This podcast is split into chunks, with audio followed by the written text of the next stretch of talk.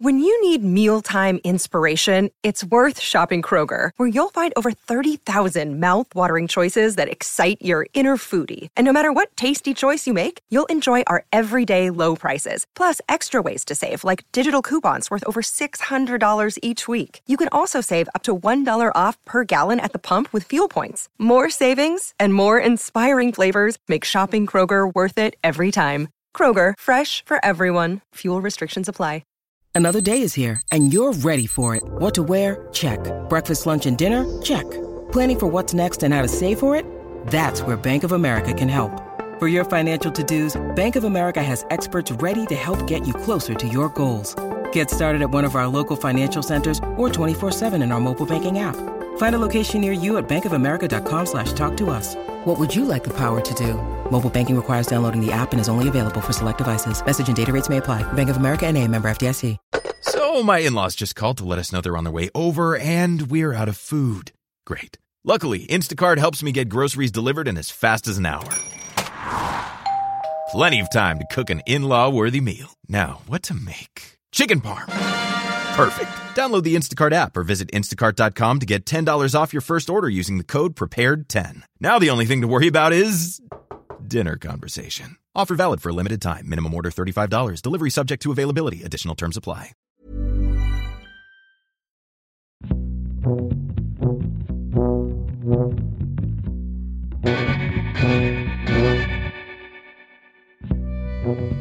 Hello, dear listeners. This is a very special episode, uh, which is just our chat with Maestro Harrell, who plays Randy. Such an awesome name as well. It is. Yeah, It's probably short for Randolph, isn't it? Which is also an awesome name. yeah. I, I mean, it's just it's just win-win for Maestro. Either way, either way, it's fantastic. Yeah, basically, guys, when you hear the voices uh, interjected into our regular season, regular episodes, um, it's part of a longer conversation. What we want to do is show you some of the full length conversation. So this is the full length conversation we spoke to Randy about what he's up to now and what he was up to and how he got involved in The Wire, which, as you all know, is the best TV show ever.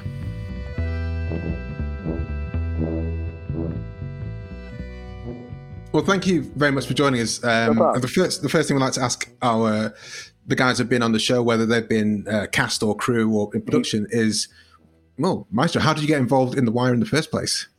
How did I get involved in the wire in the first place? Well, it all started with an audition. So I was, but right before that, I was living in, um, I was living in Atlanta because you know I do music as well, and I was like at the time I was signed uh, Virgin Records and Jermaine Dupri or whatever. So I was like down there doing my whole thing, and then um, basically I was like being bad and shit, and got sent back home. Uh, and then I got sent back home That's And- Chicago, right? Yeah, back to Chicago because I was living I was living with Jermaine and Janet for like two years before that, and so then um you know like that lifestyle, and then coming back home and was like. Oh right, like life is normal. So uh, I was, but you know, I had always been acting. Like my acting career started. That was one thing about uh, my career in general. Uh, I started acting when I was like two, three years old, like with Right. commercials and stuff. And my, my that's why my parents named me Maestro. It was like all with music, acting, entertainment was the plan. Um, and then you know, um, I had like some big commercials, like be like Mike Ad uh, with Gatorade. Had my Yeah. own TV, sh- had my own TV show on, when I was eight called Guys Like Us. It came on uh, in between like Mo- Moesha and Malcolm and Eddie, like you know what I mean. So like real '90s era type stuff. Uh, and then I hadn't done television in a while. Like I did theater. I did The Lion King um, at the Cadillac Palace here. Played young Simba. Uh, just you know always was work Ali barbershop. Like I had done stuff, but really I hadn't once you know once I had left and done music for a while. Then when I came back home, I you know I was like, all right, well back to the audition grind, I guess. And so then I got an audition for The Wire, and I went in, and the first is uh, it was I want to say it was Ted and Pascal. That was the name of the uh, the casting office. Uh, but basically, I went in and they read me first for Michael. Right. Yeah, that was the first character they read me for. And they liked me and they were like, well, we want to bring him back and we want to read him for this other role. And I had worked with this casting office a lot. Like they're, they're, they're really big in Chicago and they like had done all this stuff. They were like, yeah, we want to read him for one other role. And that was Randy. Yeah. And so I went in, I read for Randy. And then, you know, we got the call back like, the, yo, the producers really liked him. We want to blah, blah, blah. We want to whatever. Um, and so then they wanted to bring me out to Baltimore to test. And then uh, I went out to Baltimore to test. And yeah, and that's where I first met uh, uh, what's his name? Um, Joe Chappelle. And that was the first time I met uh, Ed Burns, you know, yeah. and uh, David Simon, all those guys. And um, they were all in the room just watching. And yeah, and I did the test. And, and, when I went to test, it was at the, it was actually at the production office, uh, right, right by the harbor in Baltimore. And then uh, Julito, Julito was the other person who was there at the time. Nice. And I remember seeing him, ponytail, the whole deal. And I remember thinking, damn, his character is way cooler than mine. like, I was like, yo, I was like, why can't I? I was like, man, maybe I could be that guy because he's like, he's the cool one. You know what I mean? It's so funny because that's another thing a lot of people don't realize. We got the scripts one at a time. Right.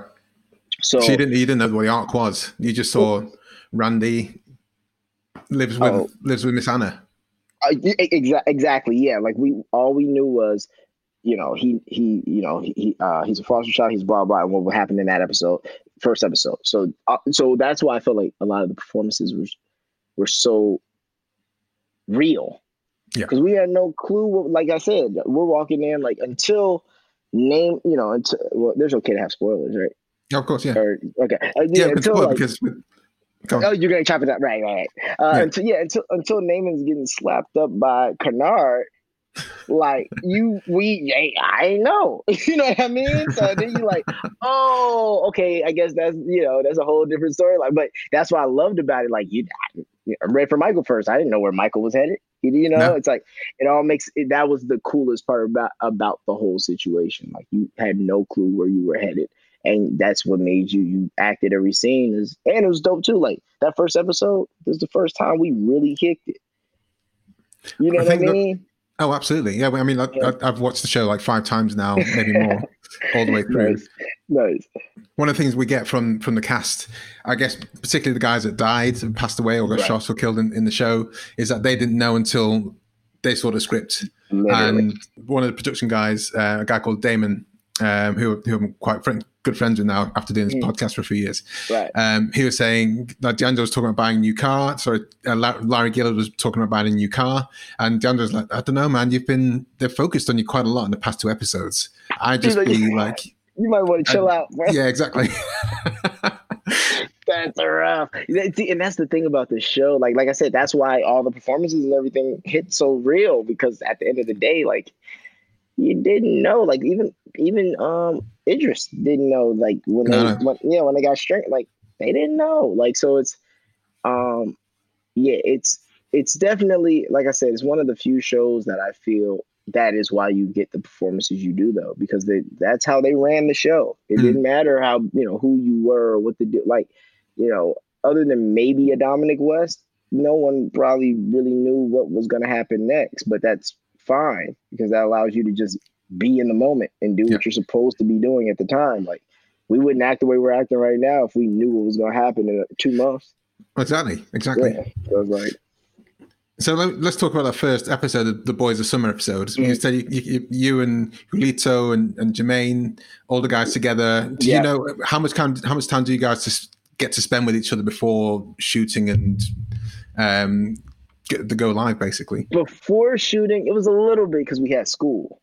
So right. yeah, I remember like we were, you know, we were in the school trailer doing that. We either had school at the production office or we had it at uh, like a little trailer on set.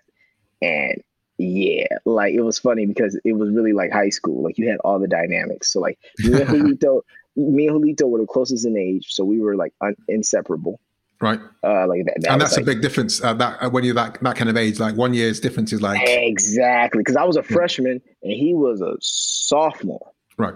And then Jermaine, or and then uh, Tristan was a junior, or Mac was a junior, and then uh, then Jermaine, I want to say, was going into was a was going into high school that next year. Right. So I'm not gonna lie, I picked on Jermaine like crazy. Like I was, I was, I was so. Now we're really, we're really good friends, but it was so funny because he always makes fun of me. Like, oh, I was so, I was so rough on this kid because you know he was the he was the youngest one, and then also I think what it was too was I was so I had just come uh, like off of like also being like like living in Atlanta, doing all this other kind of stuff, and like you know, I had people toughening me up because you know, on some artist stuff, like yo, like you're, mm. you're, you're acting like a lame right now. Like, you gotta cool up, like you know what I mean. That kind of stuff.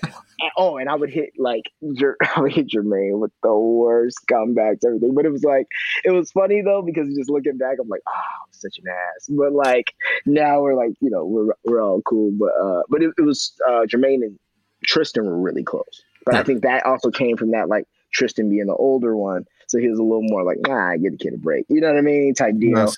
Yeah. yeah, it's so funny because we all were like, it was one one year or two years at max, but like you said, at that age, it makes a huge difference. Like I'm legitimately a 13, 14 year old. Jermaine's just becoming a teenager. You yeah. see what I mean? Type deal. Like Julito's like, and also that's the other thing, even where we all came from, it was cool because like I come from Southside Chicago.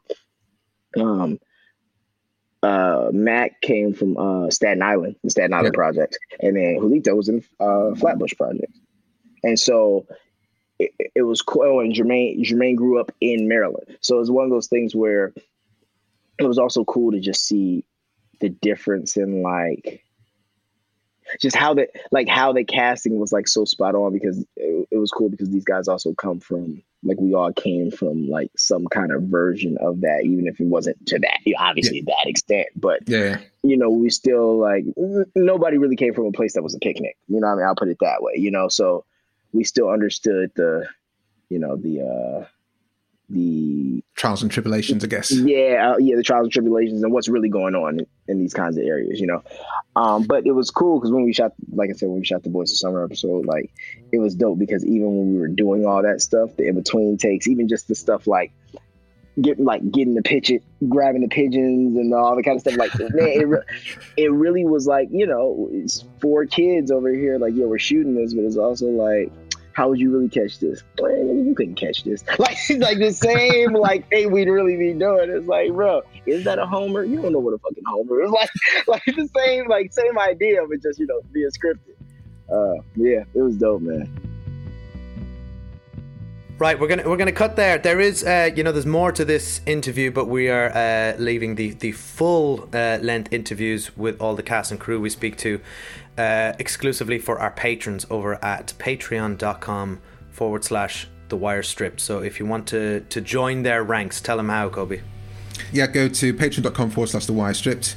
And the important reason is why, not how. And the reason why is because all the money that uh, is generated by our Patreon account, uh, where you can get other fantastic perks, other interviews, uh, some goodies. Um, all the money goes to the Ella Thompson Fund, which is the charity that's supported by cast and crew and production team behind The Wire, including David Simon. Yes, he is an avid supporter of the Ella Thompson Fund.